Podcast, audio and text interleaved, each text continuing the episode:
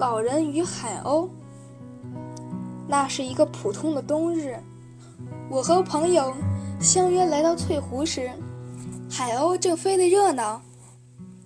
在喂海鸥的人群中，很容易认出那位老人。他背已经驼了，穿一身褪色的过时布衣，背一个褪色的蓝布包，连装鸟食的大塑料袋也用得褪了色。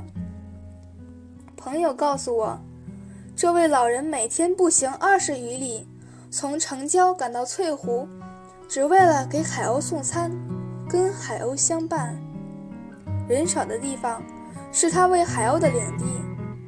老人把饼干丁很小心地放在湖边的围栏上，退开一步，搓起嘴向鸥群呼唤，立刻便有一群海鸥应声而来。几下就扫得干干净净。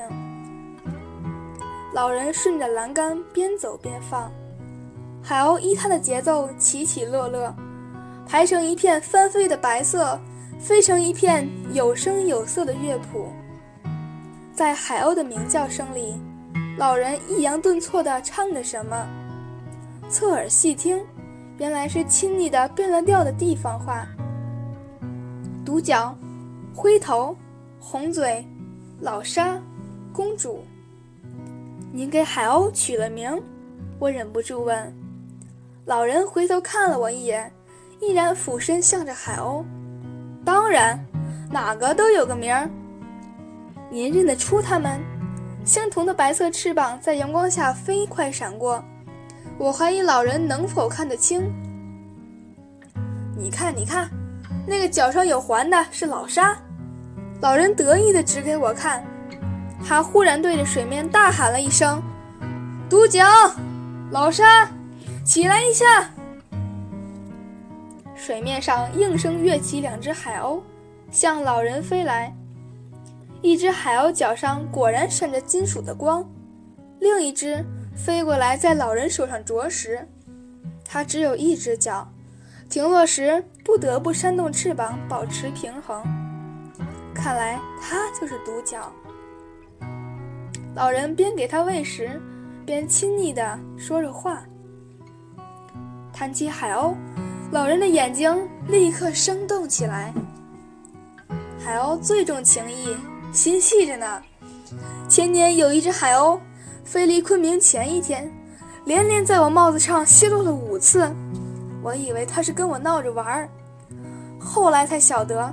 他是跟我告别，他去年没有来，今年也没有来。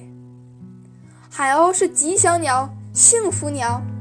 古人说：“白鸥飞处带诗来。”十多年前，海鸥一来，我就知道咱们的福气来了。你看它们的小模样。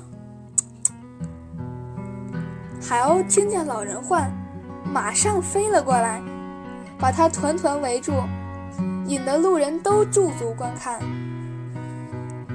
太阳偏西，老人的塑料袋空了。时间不早了，再过一会儿他们就要回去了。听说他们歇在滇池里，可惜我去不了。老人望着高空盘旋的鸥群，眼睛里带着期盼。朋友告诉我，十多年了。一到冬天，老人每天必来，和海鸥就像亲人一样。没想到十多天后，忽然有人告诉我们，老人去世了。听到这个消息，我们仿佛又看见老人和海鸥在翠湖边相依相随。我们把老人最后一次喂海鸥的照片放大，带到了翠湖边。意想不到的事情发生了，一群海鸥突然飞来，围着老人的遗像翻飞盘旋，连声鸣叫。叫声和姿势与平时大不一样，像是发生了什么大事。我们非常惊异，急忙从老人的照片旁退开，为海鸥们让出了一片空地。海鸥们急速扇动翅膀。轮流飞到老人遗像前的空中，像是前来瞻仰遗容的亲属。照片上的老人默默地注视着周围盘旋纷飞的海鸥们，注视着与他相伴了多少个冬天的儿女们。过了一会儿，海鸥纷纷落地，竟在老人遗像前后站成了两行。他们肃立不动，像是为老人守灵的白衣天使。当我们不得不去收起遗像的时候，海鸥们像炸了营似的朝遗像扑过来，它们大声鸣叫着，翅膀扑得那样近，我们好不容易才从这片飞动的白色漩涡中脱出身来。在为老人举行的葬礼上，我们抬着那幅遗像缓缓向灵堂走去。老人背着那个蓝布包，搓着嘴，好像还在呼唤着海鸥们。他的心里。一定是飞翔的鸥群。